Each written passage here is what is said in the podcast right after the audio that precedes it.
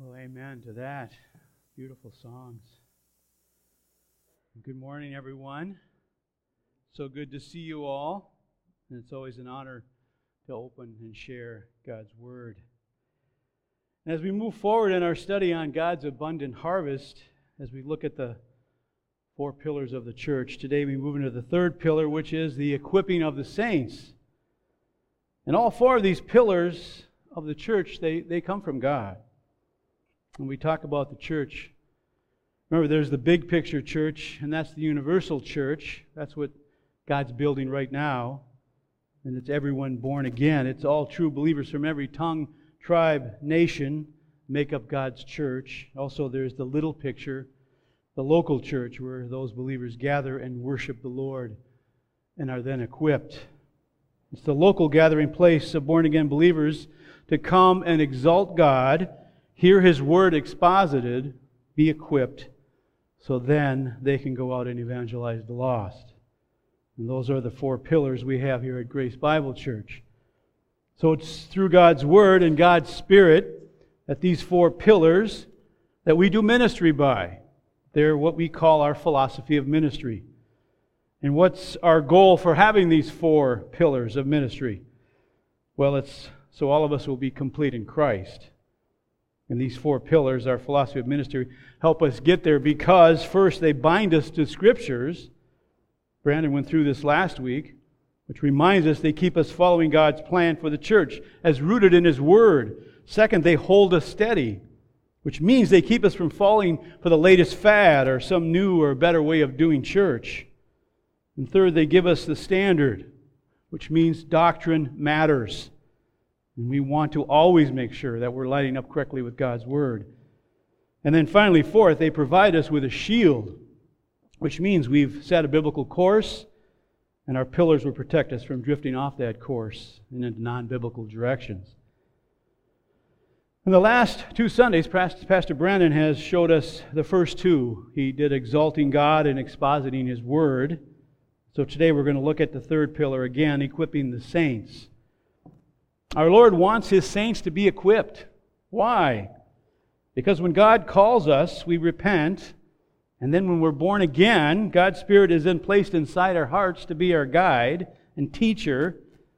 And as we begin our walk with Him, and our walk with the Lord is just that it is a walk because it starts with one step of faith, and then it's a process of moving in the direction towards Him, learning more about Him, and becoming more like Him. And so when we become believers, we repent, and then we're justified, which means that we're now covered in Christ's righteousness. So when God the Father looks at us now, he sees us as if we've never sinned because of what Christ did for us. It's nothing that we've done. It's all because of what our Lord Jesus did on the cross. And also, going on at the same time, we're being sanctified, which means that we're growing in our wisdom and knowledge of what all this means. That now we're a new creation, so we need to live like it. And the only reason we can live like it is because God's Spirit is now living inside of us to guide us and teach us. But just what is the process that God has set up to help each believer grow? Well, God the Father gives us three things He gives us His Word, His Spirit, and His church, which His Son Jesus is the head, the cornerstone of. Our Lord Jesus planned to equip the saints. Remember, a saint is someone born again. It's not like in the Catholic Church where all the people you see up on the stained glass windows. No, a saint is someone born again. All those who are saved are saints. So all believers are saints. And so, as saints, how do we grow to be more like our Lord and Savior Jesus Christ? To grow in our sanctification. Again, we have His Word, His Spirit, His church. And church means to be a called out body. And so, if we're a believer, we've been called out of this sinful world and into a body of believers, the church. And so, we have the universal church and the local church. And all believers are part of the universal church, but also God gives us the local church where believers can come and be equipped. They can get supplied with what they need to live out their Christian life. But how does this happen? What's God's plan for equipping the saints? How does it all work? Well, the best place in God's Word to go and find out what is God's plan for how the church should be equipped and how it equips believers is in the book of Ephesians. The book of Ephesians, written by the Apostle Paul during his first imprisonment, shows God's plan for the church. This letter Paul wrote, Ephesians, James Montgomery Boice called Ephesians a mini course in theology centered on the church. And in Ephesians chapter 4, Paul lays out God's plan for the church. It shows us how God organized the church, how the church functions, and how we function in the church, and it discusses the riches of the church. And it's interesting that Paul calls the church, the church age, a mystery in Ephesians 2, that the church was something that Old Testament saints never saw coming. That God would take Jews and Gentiles and make them into one body of believers. The church was a mystery. It's a mystery because Jews and Gentiles had been on different teams. But then our Lord Jesus comes and he changes all that. And that's what this great mystery is that now Jews and Gentiles from all over the world are one body in Jesus Christ. And this was shocking to the Jews. How could this be possible? Well, it's only possible through Jesus Christ. And in the book of Ephesians, this is what Paul wants to show us the church as one body and how this is possible. He shows us God's plan that will become one body of believers in Jesus Christ. One body with all the parts arms, hands, fingers, legs, feet, toes, all the rest. And for the head of this body of believers, that's our Lord Jesus Christ. He's the head, and we're the body. And Paul wants us to see this interlinking organism. He wants us to see that the church, the church is not an organization, it's not something we just join. It's not a building, but it's an organism, and we're all one in Christ. And that every Christian, every believer is unique and has a, a unique contribution to make to the body of Christ. Every believer in this room here this morning is unique, and you have something to contribute to the body. And to help every believer grow and understand their unique contribution to the body of Christ, we have the church. So our Lord equips us, equips His saints so that we can, we can have His Word and His Spirit, and the church is there to help us figure it out. And so the, per, the third pillar, equipping the saints. Today, let's look at Ephesians chapter 4 and verses 1 through 16 to see God's plan for the church. And so if you have your Bibles, I invite you to grab them and turn with me to the book of Ephesians in chapter 4. Ephesians 4.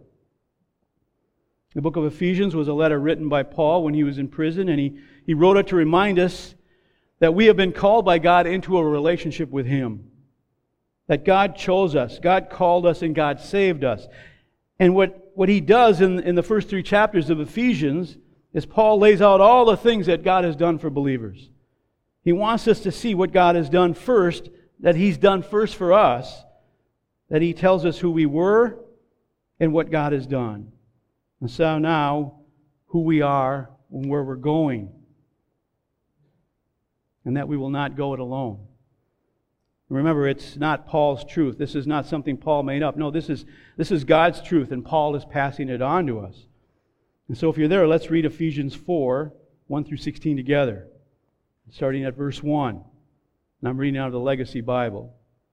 And God's word reads Therefore, I, the prisoner in the Lord, exhort you to walk worthy of the calling which, with which you have been called with all humility and gentleness, with patience, bearing with one another in love, being diligent to keep the unity of the Spirit in the bond of peace. There is one body and one Spirit, just as also you were called in one hope of your calling, one Lord, one faith, one baptism, one God and Father of all, who is over all and through all and in all. But to each of us, grace was given according to the measure of Christ's gift. Therefore, it says, when he ascended on high, he led captive a host of captives, and he gave gifts to men. Now, this expression, he ascended, what does it mean except that he also descended into the lower parts of the earth? He who descended is himself also he who ascended far above the heavens, so that he might fill all things. And he himself gave some as apostles, and some as prophets, and some as evangelists, and some as pastors and teachers for equipping of the saints for the work of service, to the building up of the body of Christ, until we attain to the unity of the faith and of the full knowledge of the Son of God, to a mature man, to the measure of the stature which belongs in the fullness of Christ, so that we are no longer to be children, tossed here and there by waves and carried about by every wind of doctrine, by the trickery of men, by the craftiness and deceitful scheming. But, speaking the truth in love, we are to grow up in all aspects into Him who is the head, that is Christ from whom the whole body, being joined and held together by what every joint supplies, according to the properly measured working of each individual part, causes the growth of the body for the building up of itself in love. And there ends the reading of God's word. Let's go to the Lord in prayer. Let's pray. Heavenly Father, we are, we are so thankful for all that you've done for us. We are, we are thankful for your Son we are thankful for your word. We are thankful for your spirit, and we are thankful for your church, the body, which Christ is the head. We ask that you open our eyes to the truths today, that you meet us where we need to be met. Father, forgive me my shortcomings and preach a better message than I have prepared. Father, change us, equip us. And we pray all this in Jesus' name. Amen. Amen. Well, again, the first three chapters of this book of Ephesians, Paul shows us who we were, who we were before Christ. And then he goes on and he talks about who we are now in Christ. That every one of us in this room, that we were all dead in our sins and all heading for damnation, but those two wonderful words, but God. By the sovereign grace of God. He chose us. He calls us into a relationship with Him. So, Paul shows us in the first three chapters of Ephesians all about the grace of God. And so he begins this letter with who we were, but God. And now this is who we are. That we're a new creation, we're, we're born again. And now in chapters 4 through 6, because of all that God has done for us, this is how we're to live and use what He's given us for His glory. Dr. S. Lewis Johnson has said that in Ephesians chapters 1 through 3, we see how God sees us in Christ. And in Ephesians chapter 4 through 6, we see how the world should see Christ in us. And it's in chapter 4 where Paul begins to unpack God's plan for his bride and his church. because of all that Christ has done for us, now we have a desire to grow, to be more like him. And the world should be able to see that because now we've been called into a relationship with Him. God chose us, God called us, and God saved us. But how do we grow? Well, this is what Paul will do here in chapter 4. He shows us God's plan for the church. Here's how we grow and why we grow and, and live in a manner worthy of that great calling. Our Lord Jesus wants to equip His saints, so He gives each and every believer His Word, His Spirit, and His church. And so today, as we jump into this third pillar, equipping the saints, what we'll see today as we look at Ephesians chapter 4 and verses 1 through 16 is God's plan for the church. And so, if we were to walk in a manner worthy of the calling, it produces two things. First, in verses 1 through 6, this walk with Christ should produce unity in the church. How can all of us believers have fellowship with each other in the body? Well, in Christ, there's unity in the church, verses 1 through 6. And then, second, in verses 7 through 16, this walk with Christ, it should produce a fruitfulness in the church. In Christ, as we grow, there will be fruitfulness in the church, verses 7 through 16. And so, for us to walk in a manner worthy of our calling through God's plan for equipping of the saints, God doesn't just call us and save us and just leave us on our own. No, God's plan for the church in Christ is that we have unity, and that through that unity we have fellowship and then God can equip us to grow and live fruitful lives. So, two truths unity and fruitfulness. And we have a lot to get through today. So, let's hit the ground running. Let's dive in. Let's dive into God's third pillar of equipping the saints. In order for us to walk in a manner worthy of our calling, first in Christ, there's unity in the church, verses 1 through 6. But how can there be unity in the church? Verse 1 Therefore, I, the prisoner in the Lord, exhort you to walk worthy of the calling which you have been called. Verse 1 begins with therefore, and we always have to ask the question that why is there a therefore? What's the therefore, therefore? Whenever there is a therefore, we need to look back and see what he just said. So Paul is starting out verse 4 with therefore because of, of what he just said to us in the first chapters 1 through 3. Everything our Lord Jesus has done for us, which is all of us were dead in our sins, but now we're alive in Christ. That our Lord Jesus died for us. He chose us. He called us. He saved us. He justifies us. He's sanctifying us. He glorifies us. Because of all of that, therefore, therefore I, Paul, the prisoner in the Lord. So why does Paul throw in this little face here? I, the prisoner in the Lord. Well, because even though Paul is a prisoner in Rome, he doesn't see himself as a Roman prisoner. No, he sees himself as a prisoner of the Lord Jesus. And notice Paul wrote, I, a prisoner in the Lord. In, he didn't say not of the Lord. He said, but in the Lord. And so he's in Christ, which means he's in a close personal relationship with the Lord Jesus. So Paul's rejoicing in the fact that he's in chains right now in prison because of his testimony for Jesus Christ. And verse 1 begins, because of because of what I just got done telling you all. I, Paul, a prisoner in the Lord, because I belong to the Lord Jesus, even though this relationship from a human standpoint can be costly, but it's glorifying to God. In Paul's letters, we always see him referring to himself kind of in this way, right? He, he always says, in Christ, or of Christ, or a prisoner in him. So, because of all of what he's just told us, what?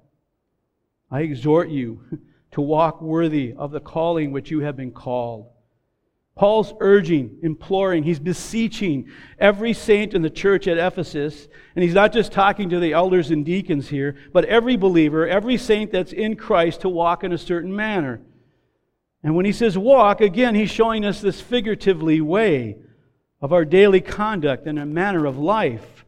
That now, because of all that God has done for us, we're now on a narrow path, and it matters to God how we walk. And our walk needs to be worthy. And this word worthy has a, has a picture of like a scale.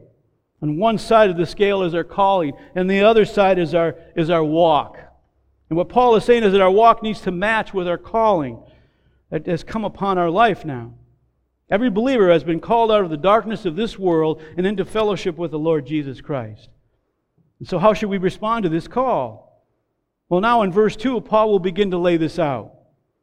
Verse 2, he says, With all humility and gentleness, with patience, bearing with one another in love.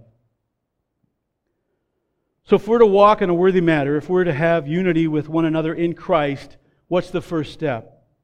With all humility. God's grace should humble every one of us. Because if we see ourselves accurately, we should live with a lowly, humble mindset for the rest of our lives. So, how do we walk in a worthy manner of our calling? Well, we walk humbly, lowly. It's a lowly walk for a high calling. Unity is very important to our Lord when it comes to His church, and humility promotes unity. Humility is seeing ourselves for who we really are in our relation to Christ.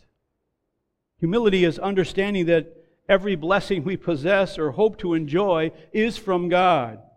Nothing is self obtained. So, so there's no room for self importance.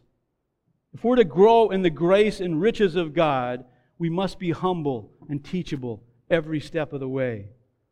And then next is and gentleness.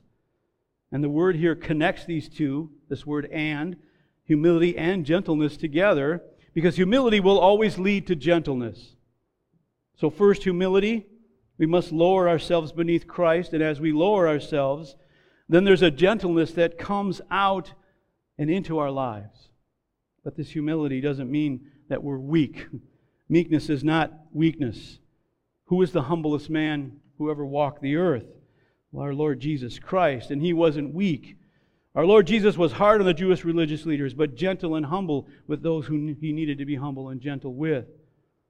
Humility is a willingness to stand and do the will of God regardless of the cost. And humility and gentleness, they will lead to the third here, which is with patience. And this word patience has the idea of being long tempered, long suffering, and that we would put up with and endure difficult people we shouldn't have a short fuse with our parents or children or our friends or Christians, brothers and sisters. And one of the most eye opening ways to see how this word is used here in the New Testament is how it's used to show us the attitude of God towards mankind. The patience that God shows us sinners.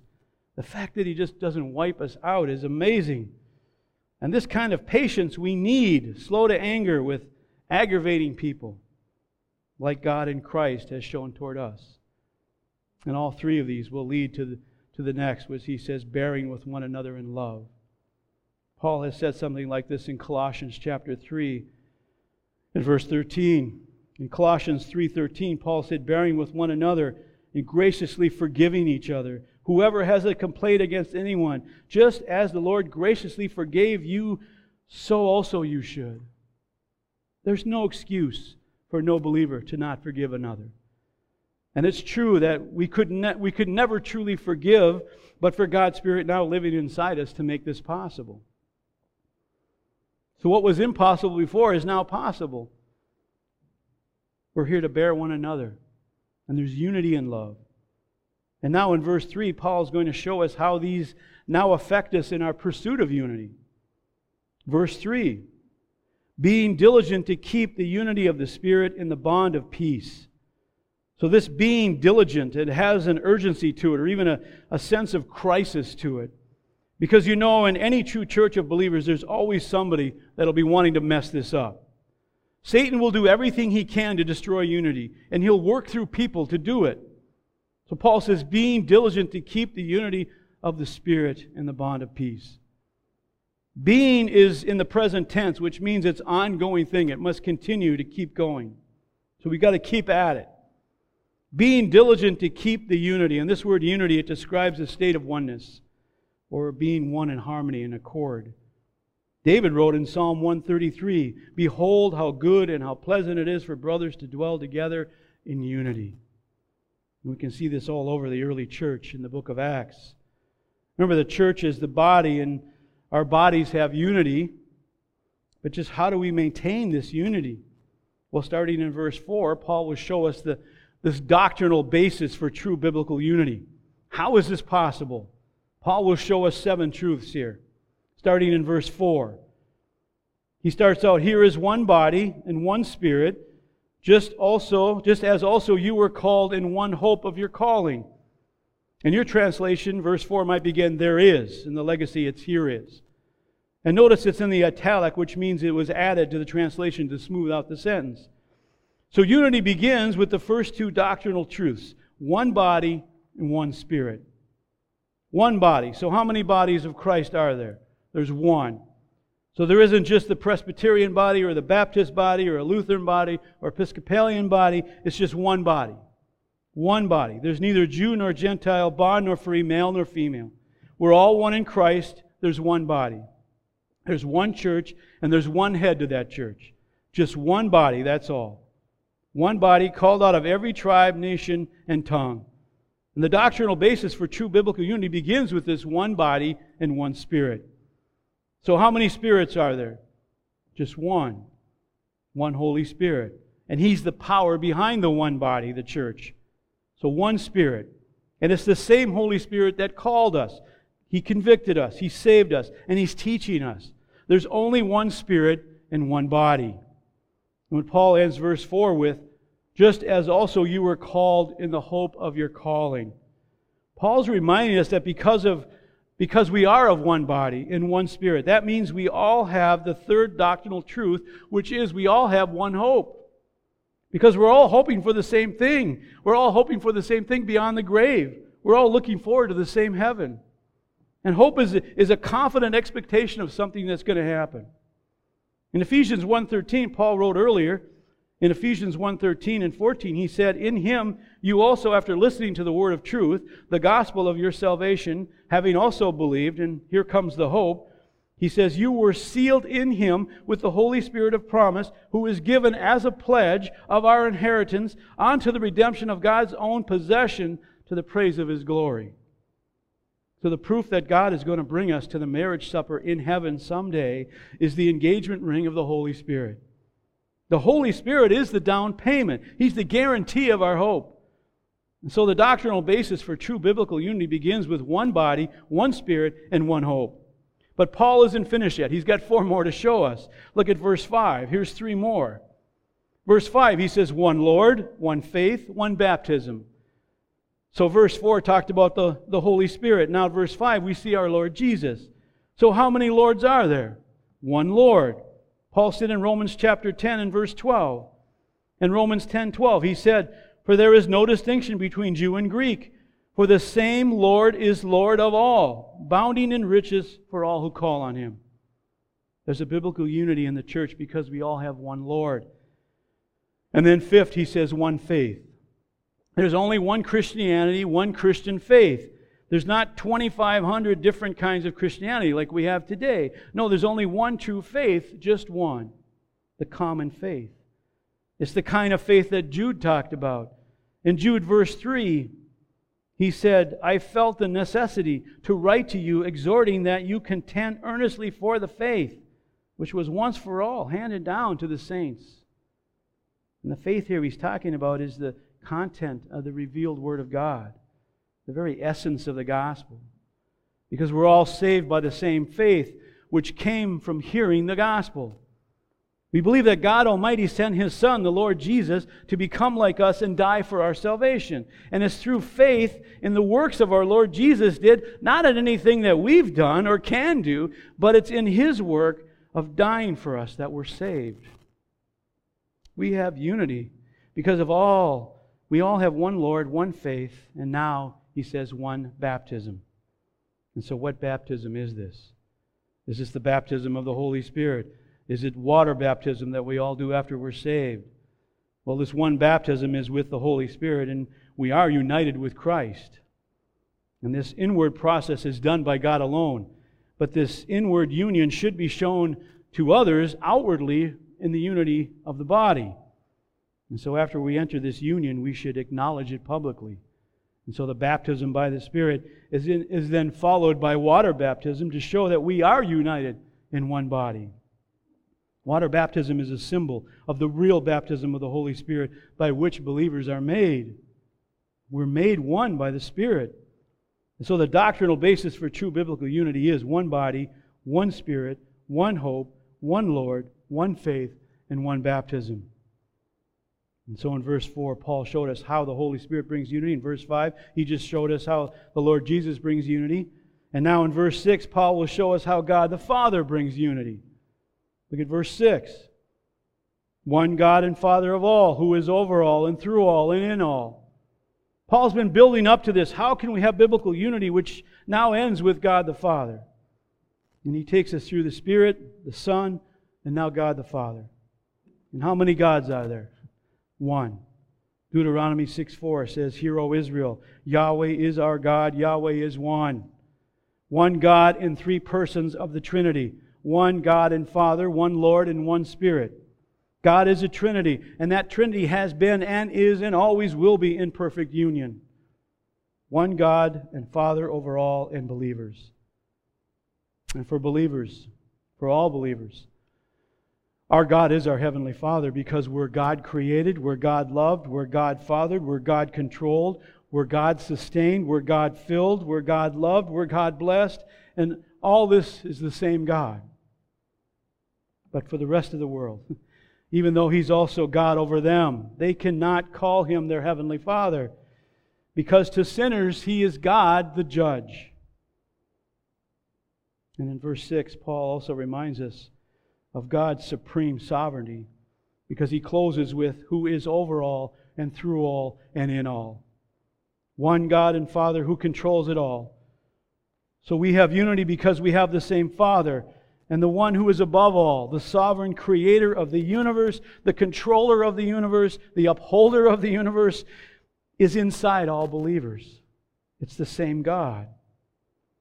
So, how does he equip his saints? Well, God's plan for the church begins with unity. Our Christian walk is not a solitary walk. No, our walk is a walk with other believers in beautiful fellowship. And all this is possible because we're walking in humility, meekness, and patience with one another. And all that's possible because believers are united through the Holy Spirit, our Lord Jesus, and God the Father. We all become one body with one expectation, one Lord, one faith, one baptism, and one God the Father. And so this is how Paul begins, showing us how God equips his saints. He wants us to see this unity. And we need this unity because now Paul is going to go into something that can cause differences among us, differences among believers. And that's the gifts that Christ gives to the body. Because not everyone will get the same gifts. And so now, second way in which God equips his saints is that in Christ there's a fruitfulness in the church. We see this in verses 7 through 16. Paul will show us how God's grace should help us grow and produce fruit in our lives by using our gifts. And how does God equip his saints? Well, Paul is now going to move from the unity of believers to the uniqueness of believers. And what we'll see here in these, these 10 verses are first in verse 7 is the, the gift of our Lord Jesus to the individual believer, that each and every saint receives a unique gift from our Lord Jesus. And then in verses 8 through 10, Paul tells us why our Lord Jesus has the right to give us those gifts. And then lastly, in verses 11 through 16, these are the gifts of our Lord Jesus to the church to equip his saints. And even though we're all one in the body, we're not identical. And this is why Paul begins this whole chapter with unity and fellowship in the body. He wants us to understand that the key to unity is to realize that Jesus Christ gives different spiritual gifts to members of his body. And so let's look at the first part here in verse 7. The gifts of our Lord Jesus to the individual believer. Verse 7 But to each one of us grace was given according to the measure of Christ's gift. Verse 7 begins, but to each one. So Paul is now zeroing in again on the individual believer. So as believers, we're one, but in many ways we're different. No two of us are alike. And no two of us will do exactly the same thing in the church, in the body. So he says, but to each one of us grace was given. And as we look at verse 7, we can see that grace is an act of giving, and it's in God's nature to give. This is the very core of the gospel because Christianity is not just what we do for God. No, it's a response to what God in Christ has done for us. And here it's each one of us has, each one of us, grace has been given. And so that's everyone who's a believer. That means no one is left out. That means there's no such thing as a non gifted believer. But to each one of us, God he says, To each one of us, grace was given according to the measure of Christ's gift. So our Lord Jesus has just granted every Christian, based on his will, a certain gift. And notice the word measure. It is a Greek word, metron, from which we get the word metric or meter. And so each one of us has a measured out gift, a certain quantity, a, a certain gift with a certain limitations, parameters, and capabilities. And our Lord Jesus not only gives each believer a gift, but also he determines the amount of that gift. And so the Lord Jesus measures out for each one of us, and he gives us a gift to help us in the body of the church and help the growth in the church. And so, first, God gives us his Spirit so that then when Christ gives us this gift that he measured out and gives, we can use it. Same Spirit, different gifts. And also notice that it's a singular gift, one gift. It's not many gifts, but one. Peter tells us in 1 Peter chapter 4. In 1 Peter 4:10, Peter says, "As each one has received a gift, employ, employ it in serving one another as good stewards of the manifold grace of God." A gift, one gift. So we need to understand the difference between a gift and a talent and an ability. Because we're all born with a talent or ability. Some of us are more musical than others. Some of us can learn languages better than others. We all have different talents and abilities. But as for the gift, that is given at salvation by our Lord Jesus. And we first get the gift of the Holy Spirit of God, and then our Lord measures out the unique grace gift for each of us that we can use along with our talent and ability for ministry within the body of Christ. Again, we're all one body, but different gifts. And again, we didn't earn them. It's nothing we do. They're given to us by the hand of a gracious Lord. And so at the same time, God who designed the body of the church is the same God who knows who needs what and in what combination to function in the world today. And his church will function together with his sovereignty just as creation does. So our Lord Jesus has set up different grace gifts according to his sovereign grace. And just like each one of us has unique fingerprints, each fingerprint is different and unique. We don't all have the same grace gift. It's always amazing to think of, of all the people living today. There's 8 billion people. Of all the people who have ever lived, including those 8 billion, there has never been anyone like you. Have you ever thought about that? You're one of a kind. You're a unique creation. Just like each snowflake is different, not one of us is like the other. No two is ever made alike. We each have a different gift, and we need to be using that gift for the body. I've heard Steve Lawson say that more than once in seminary. Christianity is not a spectator sport. We're not to just sit there and watch others serve. No, we want to develop our gift and use it for His glory for the rest of our life. We want to walk in a manner worthy of our grace calling. Because if we don't do what God has enabled us to do and use our gifts the way He wants us to use it, then someone without that gift has to try to do it, or it's just not going to get done. And so that's the gift of Christ to the individual believer. That our Lord Jesus measures and then gives each believer a specific gift to be used in the body. And now in verses 8 through 10, Paul is going to show us why our Lord Jesus has the right to measure out this, this gift grace. In case anybody has a complaint, well, why is he getting this and I'm not getting that, Lord? This is what Paul is going to show us. This is why he has the right to do it. Look at verse 8. Paul writes, Therefore it says, When he ascended on high, he led captive a host of captives, and he gave gifts to men. so, what in the world is Paul saying here? Well, he's quoting Psalm 68, verse 18. Psalm 68, verse 18 says, You have ascended on high, you have led captive your captives, you have received gifts among men, and even among the rebellious also, that Yah, God, may dwell there. But why does Paul quote Psalm 68 here? That seems so random. But really, it makes perfect sense when we understand what Psalm 68 is all about. Because if we look at Psalm 68 in verse 1, God sets out to make war with his enemies. And we know that God always wins. And so when God wins, he comes back. And it shows us God in verse 18 ascending the hill of victory. He's got all the spoils, all the captives with him. And he's climbing the hill to show everyone that he won, and here's all the spoils of victory. And that's the picture Paul wants to paint here. He's using Psalm 68 to show us the picture of the great victory of our Lord Jesus that he won over Satan, sin, death, and hell.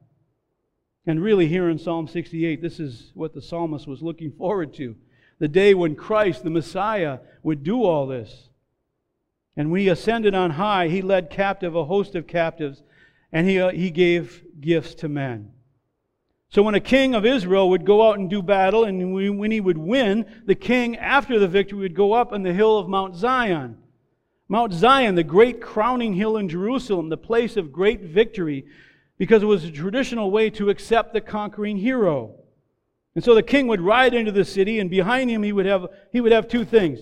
He would have all the spoils of his victory, which would be a lot of people from that foreign language who are now brought in as slaves and some of the things that he also took, he took the spoils and some riches, but there would be a second group behind him. Notice it said he would lead captive, captivity captive. So the king would recapture the captives. What does that mean? Well, many times other nations had Israelites in prison, and they used them as slaves. And many times when the kings of Israel conquered that nation, they freed those captives and they brought them back to Israel, back home. The king's got his own people who have been held prisoner there. And he has released them and he set them free. They're coming back free, and it's a joyous scene. And that's what Paul sees here in the terms of our Lord Jesus.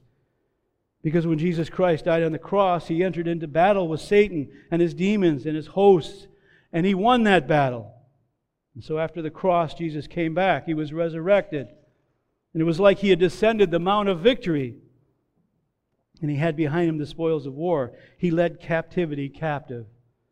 And remember, Paul is showing us why our Lord Jesus has won the right to give us these gracious gift. And in verses 9 and 10, Paul is going to explain this. Look at verse 9. He kind of explains it to us. Now, this expression, he ascended, What does it mean except he also descended into the lower parts of the earth? And then verse 10 He who descended is himself also he who ascended far above the heavens so that he might fill all things.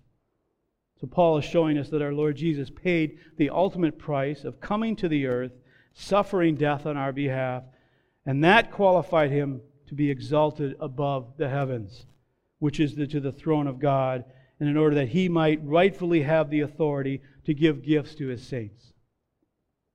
With that victory, he gained the right to rule his church and to give his gifts. And notice that it's that he might fill all things. We see this in Colossians chapter 1 and verses 19 and 20. In Colossians 1 19 and 20, Paul said there, For in him all the fullness of God was pleased to dwell and through him to reconcile all things to himself, having made peace through the blood of his cross, through him, whether the things on earth or things in heaven. That's all things. Christ's descent enabled him to gain victory over Satan, sin, and death. That was followed by his ascent.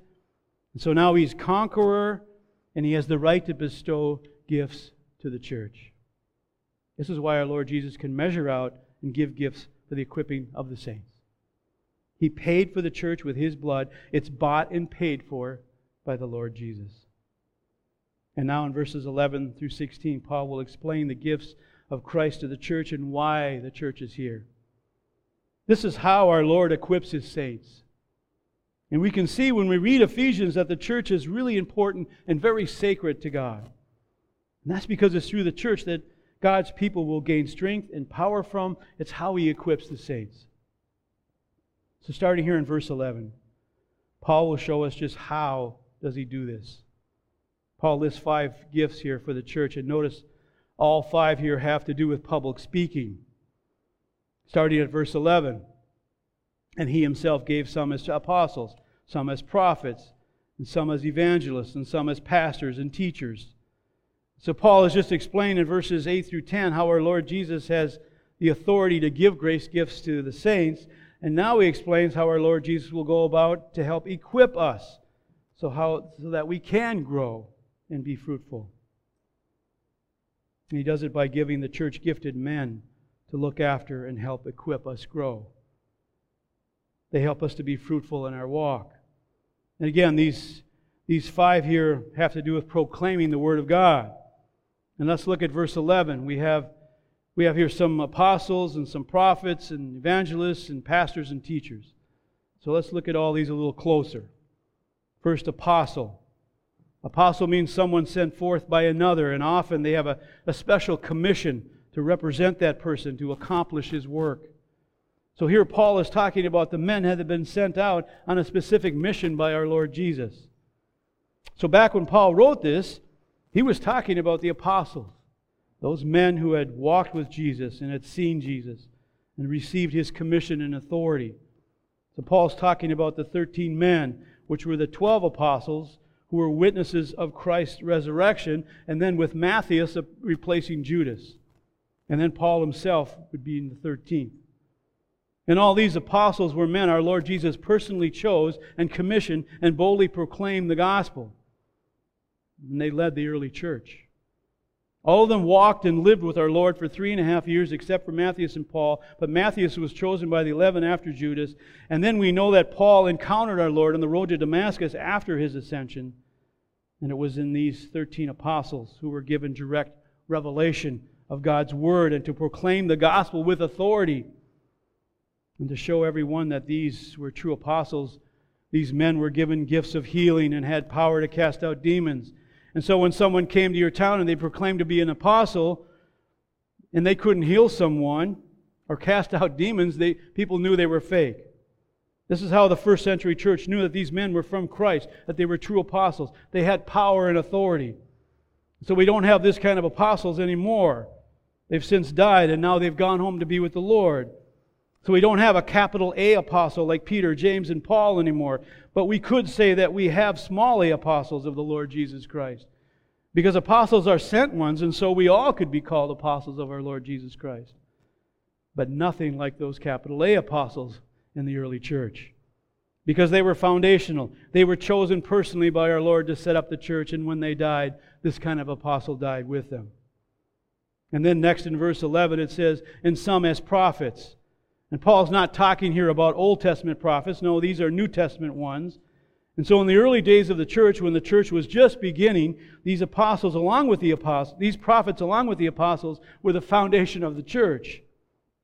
Remember, there's three main ways in which God equips his saints his word, his church, and his spirit.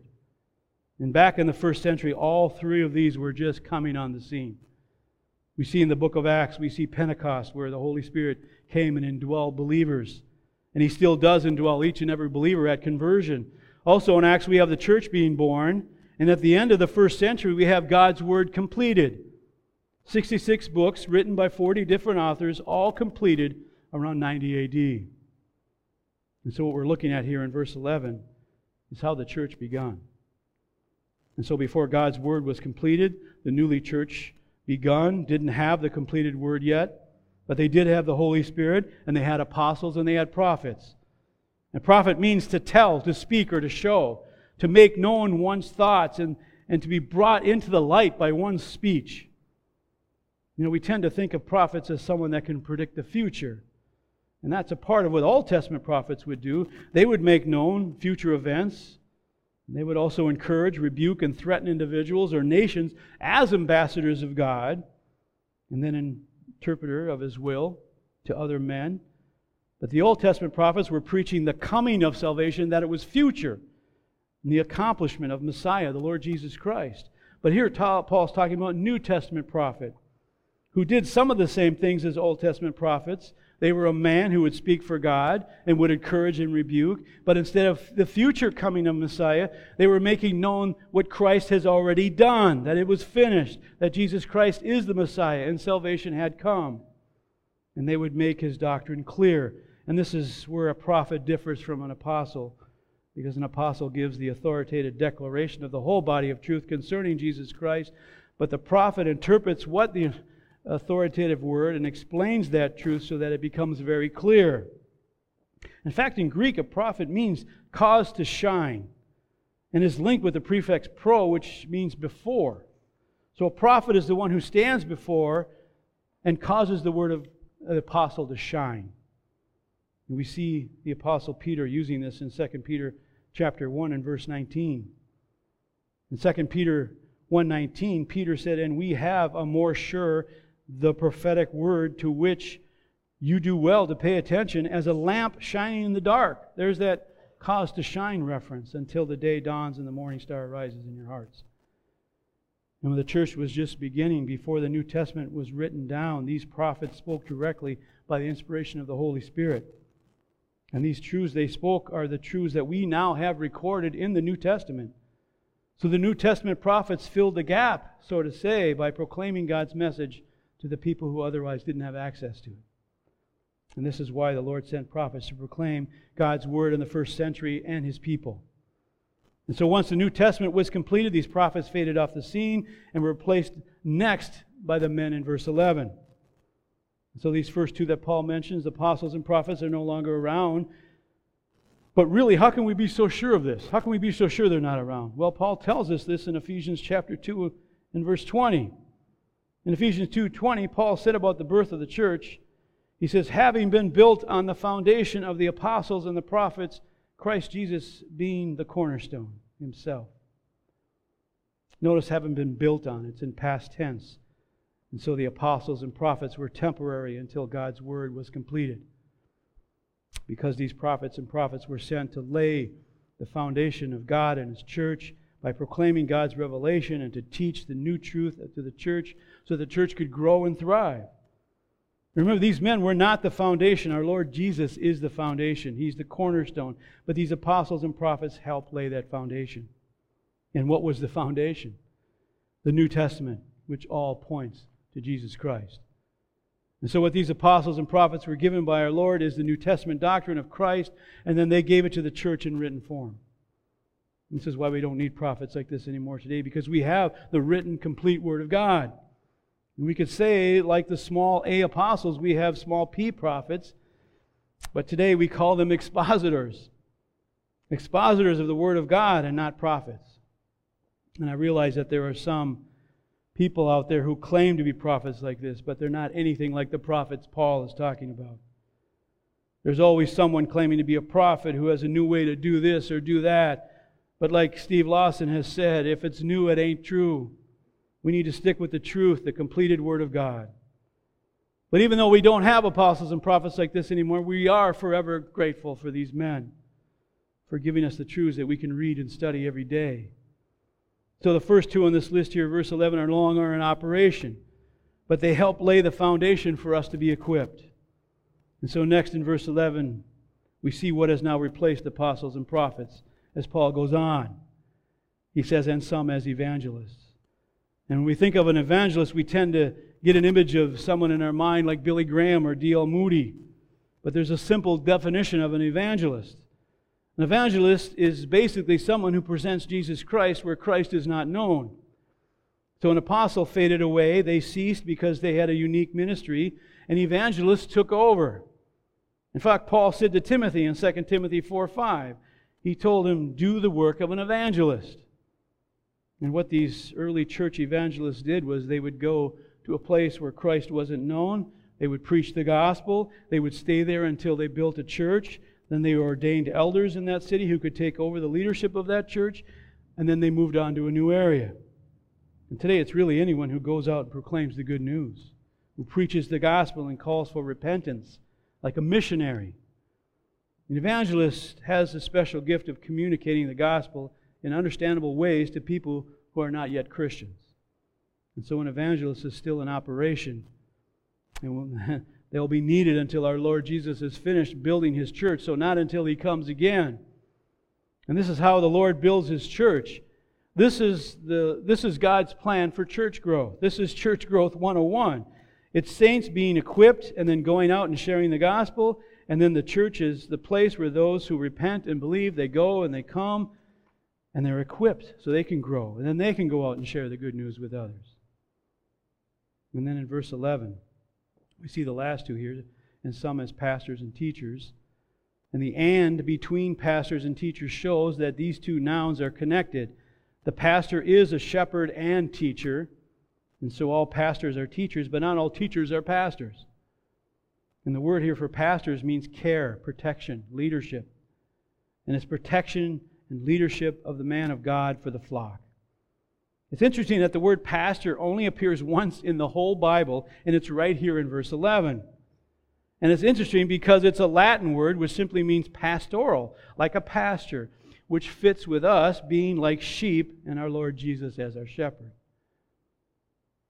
And so, what's God's plan for the church? How does the Lord God equip his saints?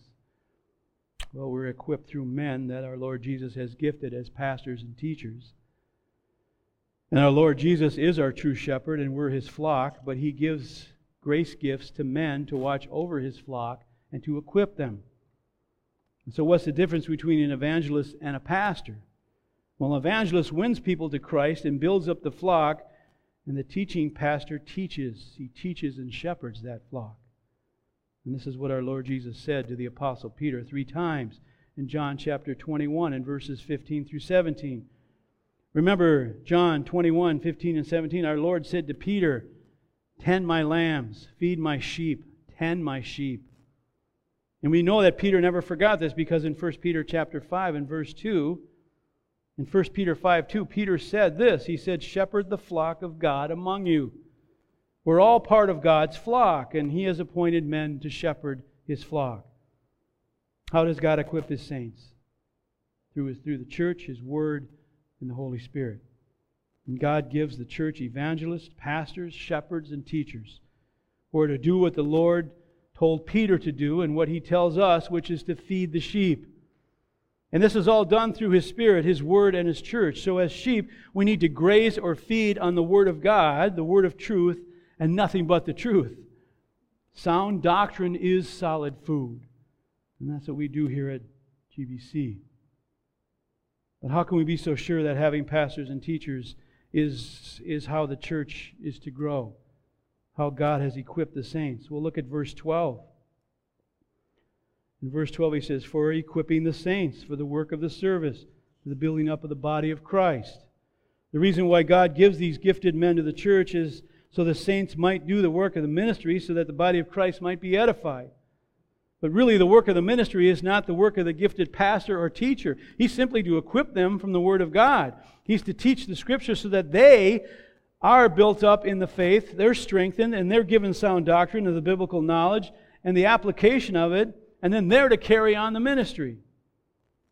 And so when we feed on the truth, the Word of God, and let the Holy Spirit teach us and use our grace gift in the church, the whole church matures. When we minister to each other in unity, when we serve one another in fellowship, when we use our gift towards one another, then the whole body grows to maturity and God's will is fulfilled. And so, as we look at the third pillar, equipping of the saints, we're answering the question why do we go to church? Why do we need to be equipped? Well, look at verse 13. Until we attain to the unity of the faith and of the full knowledge of the Son of God, to a mature man, to the measure of the stature which belongs to the fullness of Christ. So, what Paul's telling us here is that God's not satisfied with people just going to church. He's not satisfied if they're decent, respectable people. No, he demands his saints, his people, to be full grown spiritual men and women, strong and vital. That they be in the image of Christ. And that the church collectively be the measure of the fullness of Christ.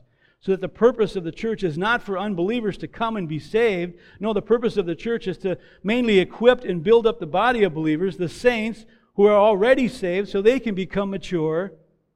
And every believer should be developing and becoming more and more like Christ. We're never going to be sinless, but we should, we should sin less. And so these gifts are needed until we're mature. And since we all have work to do, and we all need to be equipped. And now in verse, verses 14 through 16, Paul is going to show us the result of this equipping of the saints. And we see three truths here, starting in verse 14 so that we are no longer children, tossed here and there by waves and carried about by every wind of doctrine, by the trickery of men, by craftiness and deceitful scheming.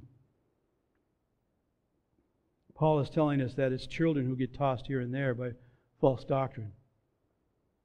So when the church is mature, they don't they won't be hassled by or fall for false doctrine. John said in 1 John chapter 2 and verse 14, in 1 John 2:14, John said, "I have written to you, young men, because you are strong, and the word of God abides in you, and you have overcome the evil one." If we're equipped by the word of God, then we can stand strong and not be carried away by every wind of doctrine, by the trickery of men, by craftiness and deceitful scheming. There's a stability, there's an anchor in our equipping. And what's another result of this equipping? Look at verse 15. But speaking the truth in love, we are to grow up in all aspects unto Him who is the head, that is Christ. So the but here shows that this is in contrast with the false teachers and their false doctrine. We're to speak truth in love. And the word speaking here is again in present tense, so we're to be continually, always speaking truth in love. Paul already went through why we're unified, why we have this wonderful fellowship. So, because of our being equipped and mature, the result of this maturity is that we speak truth in love. As a believer, we're to follow the truth in love. That is, we're to love the truth, we're to live it and speak it. So, in verse 15, the, re, the first result of our equipping was to grow into Christ. And second, we'll see in verse 16 now here is that our equipping is that we are now to grow out of Christ.